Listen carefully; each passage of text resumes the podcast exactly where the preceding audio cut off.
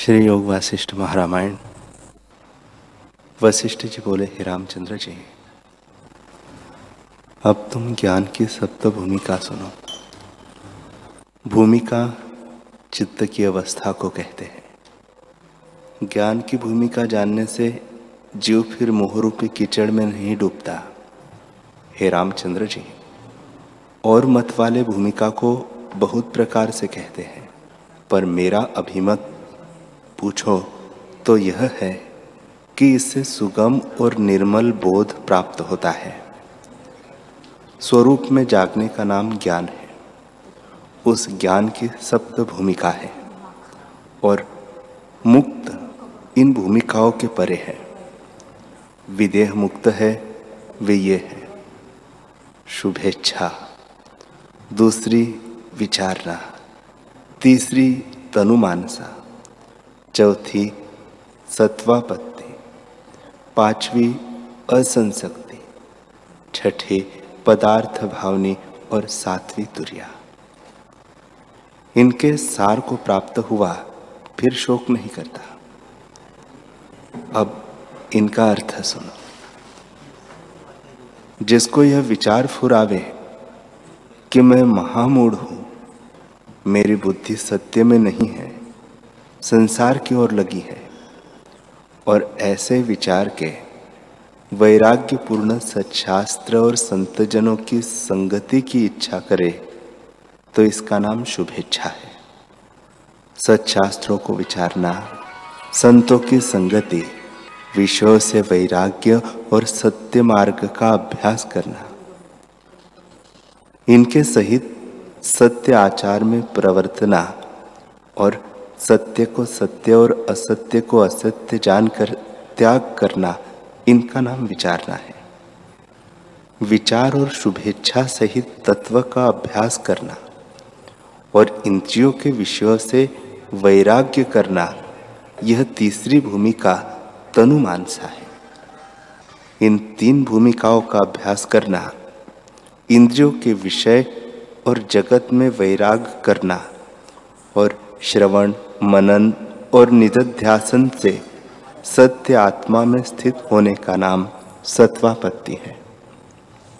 इससे सत्य आत्मा का अभ्यास होता है। ये चार भूमिका संयम का फल जो शुद्ध विभूति है, उसमें असंसक्त रहने का नाम असंसक्ति है। दृश्य का विस्मरण और भीतर से बाहर नाना प्रकार के पदार्थों के तुच्छ भासने का नाम पदार्थ भावनी है। यह छठी भूमिका है। हे रामचंद्र जी, चीर पर्यंत छठी भूमिका के अभ्यास से भेद कलना का अभाव हो जाता है और स्वरूप में दृढ़ परिणाम होता है।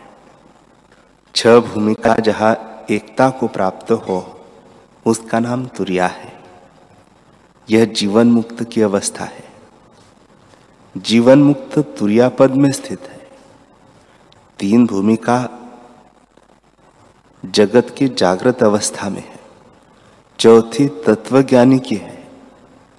पांचवी और छठी जीवन मुक्त की अवस्था है।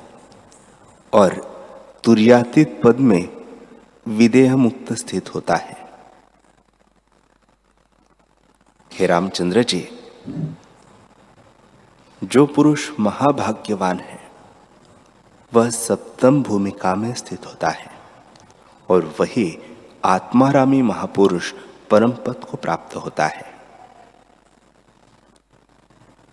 हे रामचंद्र जी, जो जीवन मुक्त पुरुष है वे सुख दुख में मग्न नहीं होते और शांत रूप होकर अपने प्रकृत आचार को करते हैं। अथवा नहीं करते तो भी उनको कुछ बंधन नहीं। उनको क्रिया का बोध कुछ नहीं रहता। जैसे सुषुप्त पुरुष के निकट जाके कोई क्रिया करे तो उसे कुछ बोध नहीं होता, तैसे ही उसको भी क्रिया का बोध नहीं होता। वह तो सुषुप्तवत उन्मूलित लोचन है। हे रामचंद्र जी, जैसे सुषुप्त पुरुष को रूप, इंद्रिया और उनका अभाव हो जाता है, तैसे सप्त भूमिका में अभाव हो जाता है। यह ज्ञान की सप्त भूमिका ज्ञानवान का विषय है। पशु, वृक्ष, म्लेच्छ, मूर्ख और पापाचारियों के चित्त में इनका अधिकार नहीं होता। जिसका मन निर्मल है, उनको इन भूमिकाओं में अधिकार है। कदाचित पशु, म्लेच्छ आदि को भी इनका अभ्यास हो तो वह भी मुक्त हो जाता है। इसमें कुछ संशय नहीं। हे रामचंद्र जी, आत्मज्ञान से जिनके हृदय की गांठ टूट गई है उनको संसार मृत तृष्णा के जल सा मिथ्या भासता है और वे मुक्त रूप है। और जो संसार से विरक्त होकर इन भूमिकाओं में आए हैं और मोहरूपी समुद्र से नहीं तरे और पूर्ण पद को भी नहीं प्राप्त हुए और सप्त भूमिका में से किसी भूमिका में लगे हैं, वे भी आत्मपद को पाकर पूर्ण आत्मा होंगे। हे रामचंद्र जी, कोई तो सप्त भूमिकाओं को प्राप्त हुए हैं, कोई पहली ही भूमिका में, कोई दूसरी और कोई तीसरी को प्राप्त हुए हैं, कोई चौथी को, कोई पांचवी को, कोई वन में है, कोई अर्ध भूमिका को ही प्राप्त हुए हैं, कोई ग्रह में है कोई वन में है, कोई तपसी है और कोई अतीत है। इससे आदि लेकर वे पुरुष धन्य और बड़े शूरमा है कि जिन्होंने इंद्रिय रूपी शत्रु को जीता है। जिस पुरुष ने एक भूमिका को भी प्राप्त किया है, वह वंदना करने योग्य है। उसको चक्रवर्ती राजा जानना बल्कि उसके सामने राज्य और बड़ा ऐश्वर्य विभूति भी तृणवत है। वह परम पद को प्राप्त होता है। श्री वशिष्ठ जी बोले, हे रामचंद्र जी,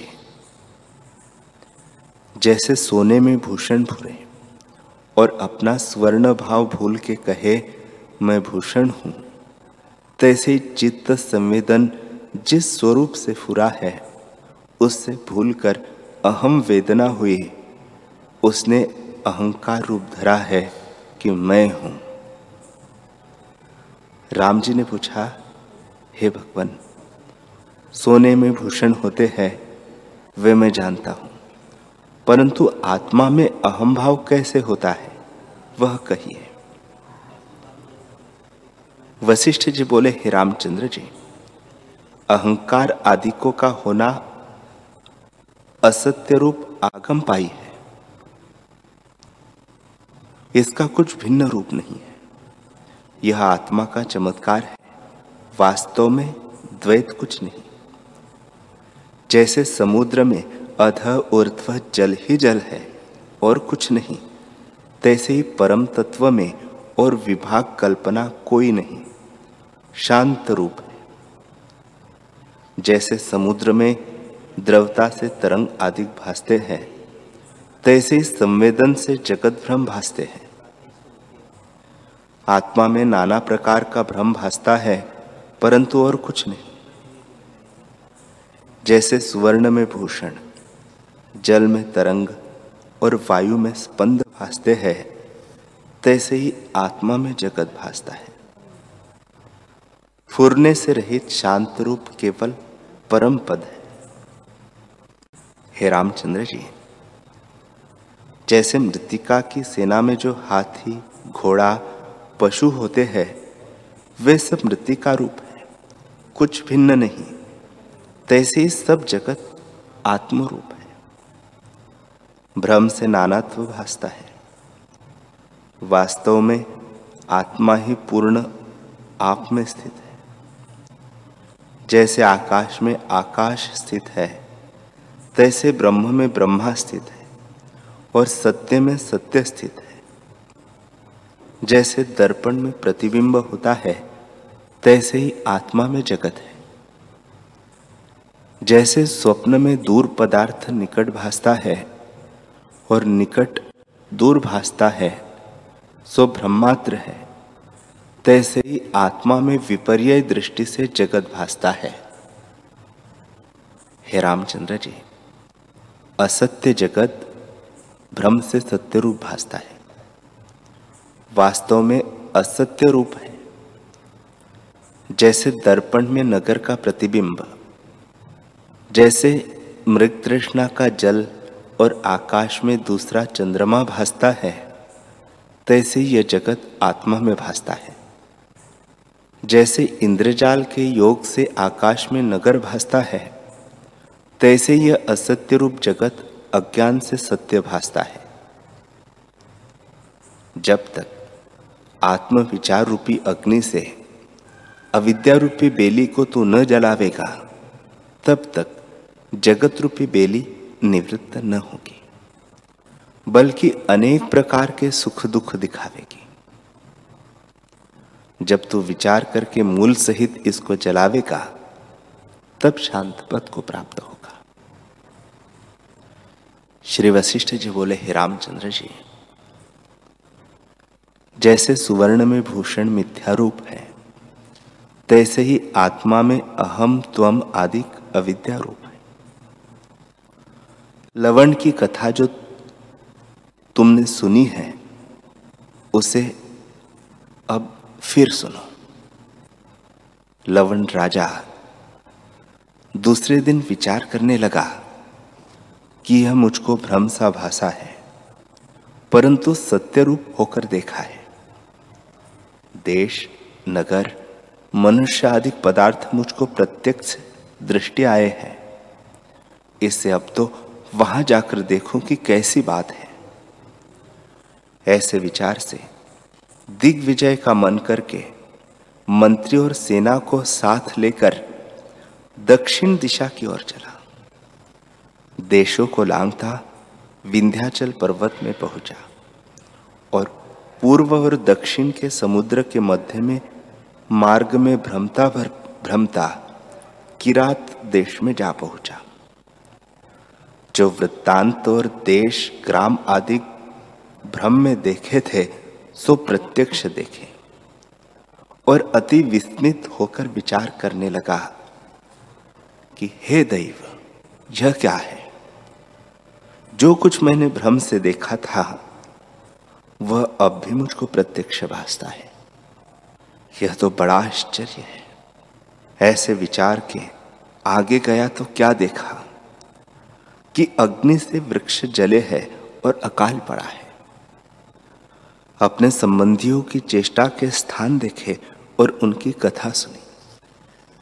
इस प्रकार देखते देखते आगे गया तो क्या देखा? चांडाल शरीर के सासू बैठी रुदन करती है कि हे देव, मेरा पुत्र कहा गया। हे पुत्र, तुम कहा गए? जिनका चंद्रमा की नई मुख था।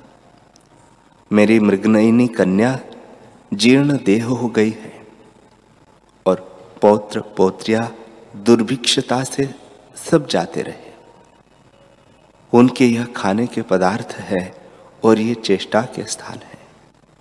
जो रतिका की माला कंठ में डाले, जो रतिका की माला कंठ में डाले जीवों के मांस खाते और रुधिर पान करते थे, वह कहा गए?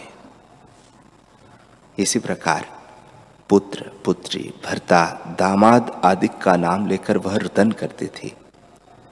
और लोग जो आ बैठे थे, वह भी रुदन करते थे। तब राजा उनका रोना बंद करा के वृत्तांत पूछने लगा कि तू किस निमित्त रुदन करती है? किससे तेरा वियोग हुआ है? चांडाली बोली, हे राजन, एक समय वर्षा न होने के कारण अकाल पड़ा और सब जीवों को बड़ा दुख हुआ।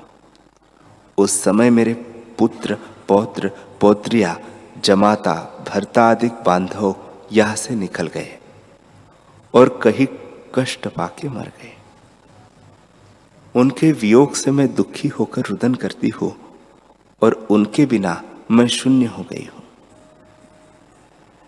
जैसे बिछड़ी हुई हथीनी अकुलाती है, तैसे ही मैं अकुलाती हूँ। हे रामचंद्र जी, जब इस प्रकार चांडाली ने कहा, तब राजा अति विस्मित हुआ। और मंत्री के मुख की ओर ऐसे देखने लगा जैसे कागज़ पर पुतली होती है। निदान राजा विचारे और आश्चर्यवान हो। उस चांडाली से बार बार पूछे और वह फिर कहे और राजा आश्चर्यवान हुए। तब राजा उसको यथायोग्य धन देकर चीर पर्यंत वहाँ रहा और फिर अपने राज मंदिर में आया। जब प्रातः काल हुआ तब सभा में आकर मुझसे पूछने लगा, हे मुनीश्वर, यह स्वप्न मुझको प्रत्यक्ष कैसे हुआ? इसको देखकर मैं आश्चर्यवान हुआ हूँ। तब मैंने प्रश्न अनुसार उसको युक्ति से उत्तर दिया और उसके चित्त का संशय ऐसे दूर कर दिया जैसे मेघ को वायु दूर करे। वही मैं तुमसे कहता हूँ। हे रामचंद्र जी, अविद्या ऐसी है कि असत्य को शीघ्र ही सत्य और सत्य को असत्य कर दिखाती है और बड़ा भ्रम दिखाने वाली है। राम जी ने पूछा, हे भगवान, स्वप्न कैसे सत्य हुआ? यह मेरे चित्त में बड़ा संशय स्थित हुआ है, उसको आप दूर करिए। श्री वशिष्ठ जी बोले, हे रामचंद्र जी, इसमें क्या आश्चर्य है? अविद्या से सब कुछ बनता है। स्वप्न में तुम प्रत्यक्ष देखते हो कि घट से पट और पट से घट हो जाता है। स्वप्न और मृत्यु में मूर्छा के अनंतर बुद्धि विपर्य हो जाती है। जिनका चित्त वासना से वेष्टित है, उनको जैसा संवेदन फुरता है, तैसे ही हो भासता है। हे रामचंद्र जी, जिनका चित्त स्वरूप से गिरा है, उनको अविद्या अनेक भ्रम दिखाती है। जैसे मद्यपान और विष पीने वाला भ्रम को प्राप्त होता है, वैसे ही अविद्या से जीव भ्रम को प्राप्त होता है। एक और राजा था, उसकी भी वही अवस्था हुई थी जो लवण राजा के चित्त में फुराई थी। जैसे उसकी चेष्टा हुई थी, तैसे ही इसको भी फुराई। तब उसने जाना कि मैंने यह क्रिया की है। जैसे अभोक्ता पुरुष आपको स्वप्न में भोक्ता देखता है कि मैं राजा हुआ हूँ, मैं तृप्त हूँ अथवा भूखा सोया हो और यह क्रिया मैंने करी है। तैसे ही लवण को फुराया था, सो प्रतिभा है। सभा में बैठे चांडाल की चेष्टा लवण को फुराई, अथवा विंध्याचल पर्वत के चांडालों की प्रतिभा लवण को फुरी, सो लवण को वह भ्रम दृढ़ हो गया। एक ही सदृश भ्रम अनेकों को फुराता है, और स्वप्न भी सदृश होता है। जैसे एक ही रस्सी में अनेकों को सर्प भासता है। इसी प्रकार अनेक जीवों को एक भ्रम, अनेक रूप होकर भासता है। हे रामचंद्र जी, जितने पदार्थ भासते हैं, उनकी सत्ता संवेदन हुआ है।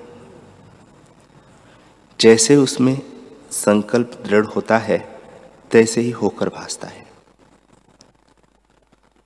जो पदार्थ सत्य रूप हो भासता है, वह सत्य होता है। और जो असतरूप हो भासता है, वह असत्य हो जाता है। सभी पदार्थ संवेदन रूप है और तीनों काल भी संवेदन से उपजे हैं। इनका बीज संवेदन है। सब पदार्थ अविद्या रूप है और जैसे रेत में तेल है, तैसे ही आत्मा में अविद्या है। आत्मा से अविद्या का संबंध कदाचित नहीं, क्योंकि संबंध समरूप का होता है। जैसे काष्ठ और लाख का संबंध होता है, सो आकार सहित है, और जो आकार से रहित है, उसका संबंध कैसे हो? जैसे प्रकाश और तम का संबंध नहीं होता, तैसे ही चेतन से चेतन का संबंध होता है और विजातीय का संबंध नहीं। इसे अविद्यारूप देह का आत्मा से संबंध नहीं। जो जड़ से आत्मा का संबंध हो तो आत्मा जड़ हो, पर आत्मा तो सदा चेतन रूप है और सर्वदा अनुभव से प्रकाशता है।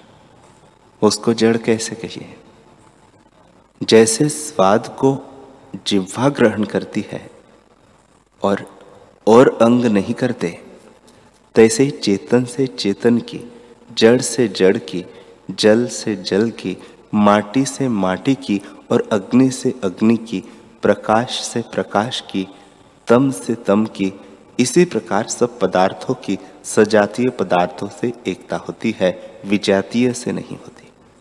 इससे सब चैतन्य आकाश है और पाषाण आदि दृश्य वर्ग कोई नहीं। भ्रम से इसके भूषण भासते हैं। जैसे सुवर्ण बुद्धि को त्याग कर नाना प्रकार के भूषण भासते हैं, तैसे ही जब अहम वेदन आत्मा में फुर्ती है, तब अनेक रूप होकर यह विश्व भासता है। जैसे स्वर्ण की ओर देखिए, तब सब भूषण सुवर्ण रूप भासते हैं। तैसे जब ब्रह्म सत्ता की ओर देखिए, तब सब जगत ब्रह्म रूप ही भाषित होता है। हरि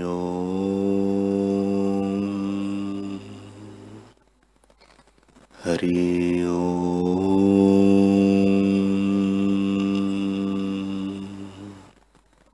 ॐ सहनावतु सहनो भुनक्तु सह वीर्यं करवावहे, तेजस्विनावधीतमस्तु। माँ विद्विषावहे ओम शांति शांति शांति। श्री सद्गुरुदेव भगवान की